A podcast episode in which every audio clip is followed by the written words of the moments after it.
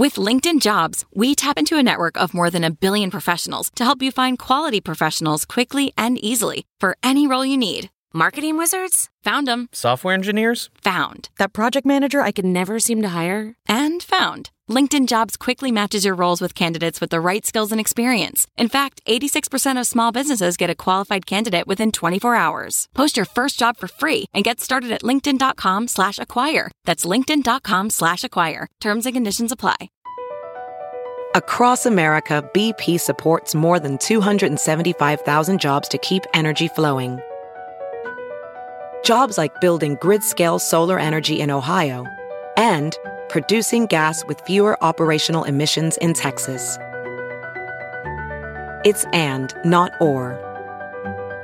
See what doing both means for energy nationwide at bp.com slash investing in America.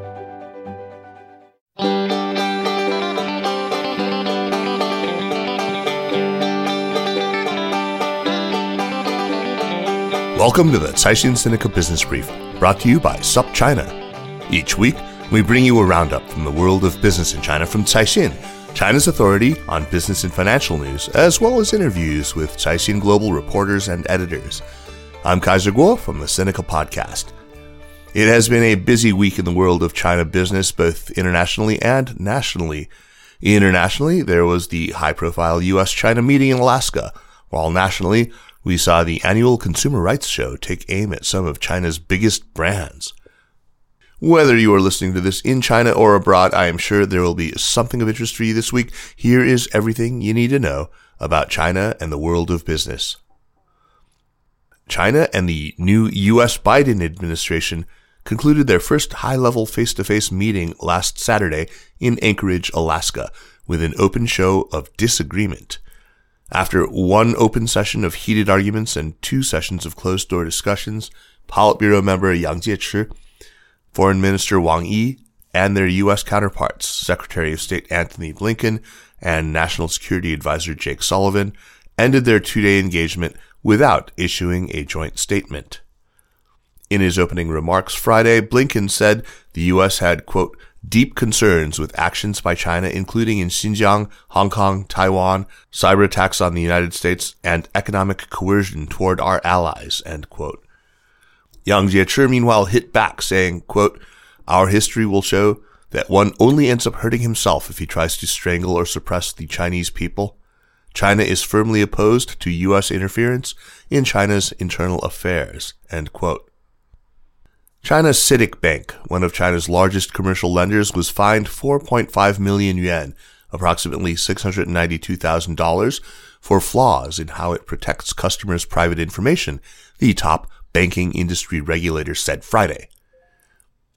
The China Banking and Insurance Regulatory Commission cited inadequate protection of customers' information, breaches in customer data collection, and flaws in managing clients' sensitive data and internal management.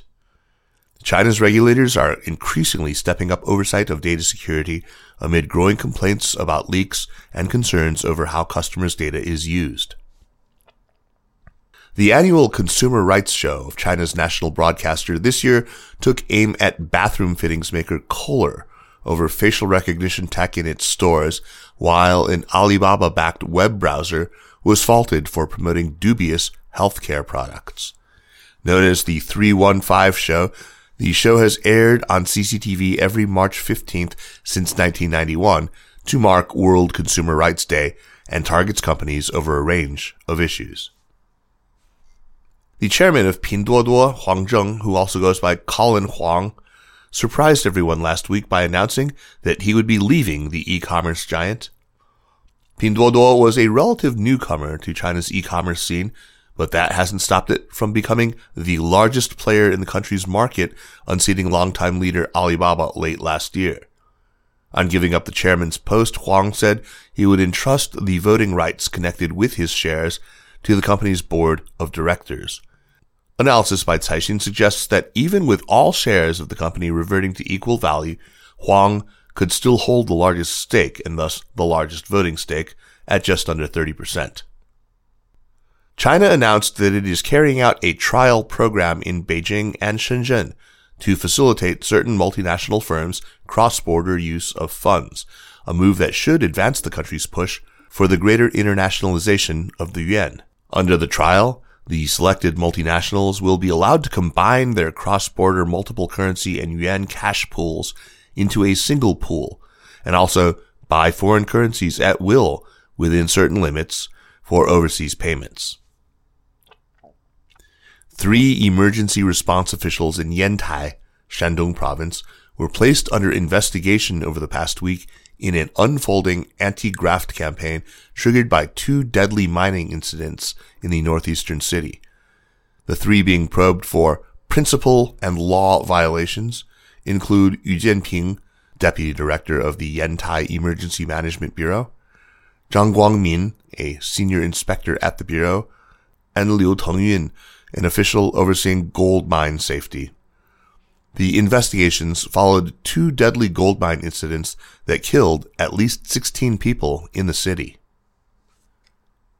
And finally, II Land, China's and possibly the world's first ever silicon sex doll experience brothel, has been shut down by Shenzhen officials. The police who directed the operation did not provide any reason or details, but some legal experts suggested that they targeted the brothel due to hygiene concerns. Real human prostitution is strictly prohibited in China, and so Li Bo, the owner of II Land, launched his sex doll service two years ago, spotting both a legal loophole and a gap in the market, locating the brothel close to the Shenzhen Foxconn factory complex, where over 80% of the workers are men. Let's do a deeper dive into a big story in the news this week and turn to Caixin Global financial news reporter Tang Ziyi to talk about it. Hello, Kaiser. Hey Z, welcome to the show. So, so in the past week, there's been some big news about Vanguard, which is, of course, one of the world's largest asset managers. And the story seems to be about how Vanguard has more or less abandoned its so-called go it alone plan in China and is working instead on a joint venture with fintech giant Ant Group. So before we get into the joint venture, why don't we start with its original plan uh, to go solo in China? Yeah, so the suspension of its license application marks a major turnaround in Vanguard's China strategy. Um, before Vanguard said it had dropped plans to set up a wholly owned mutual fund company, uh, it said in August that it would wind down its Hong Kong operations and its primary office in Asia would be located to Shanghai, given its plan to focus more on the Chinese mainland. And in September, Vanguard announced it was preparing to apply for a license for a wholly owned mutual fund unit and that it had hired a former financial regulator as general manager of the subsidiary. Okay, uh, but then Vanguard walked away from these plans. Do you have a good idea of why this happened? Yeah, so um, the reason Vanguard gave in its press release is that the company believe it can bring more value to investors through the joint venture advisory in light of the large existing field of mutual funds and a small market for direct distribution of funds. Um, but there has been speculation that Vanguard may have been deterred by the process of growing the business on its own by administrative red tape.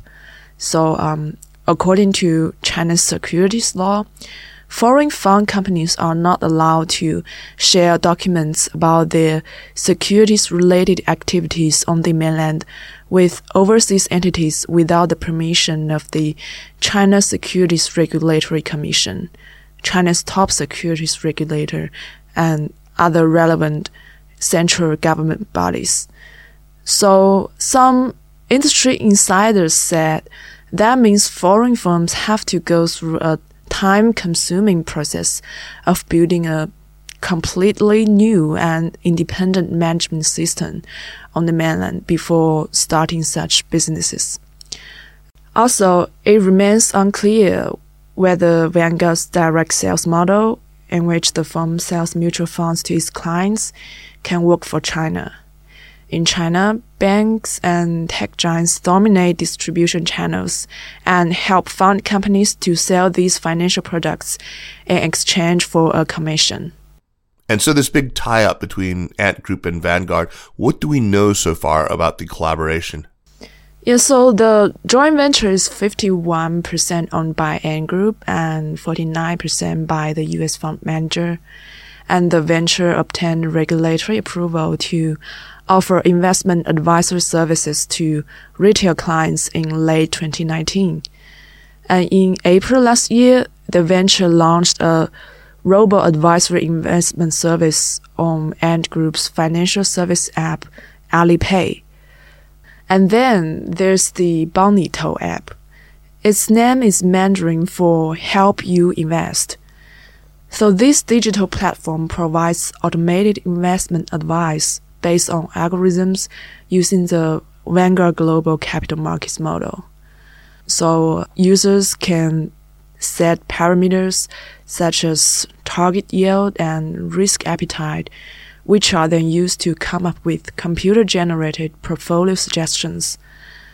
The service carried a minimum investment requirement of 800 yuan or about 120 US dollars, and it also charges users a annual fee equivalent to 0.5% of assets under management.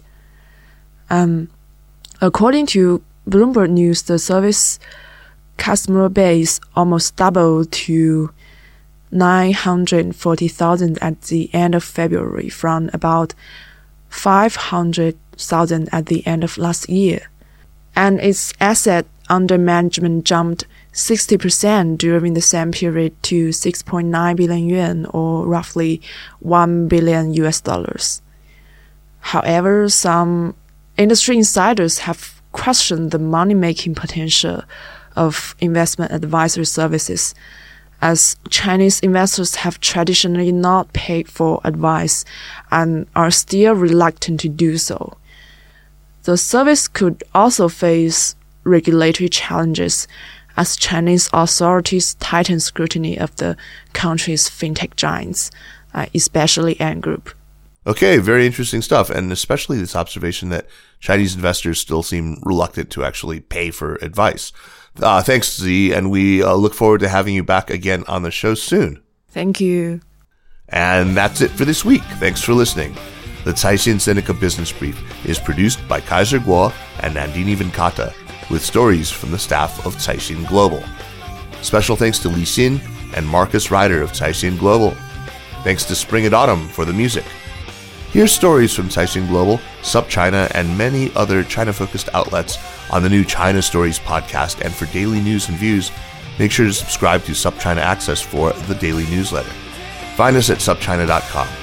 Thanks for listening, and we'll see you next week. Take care.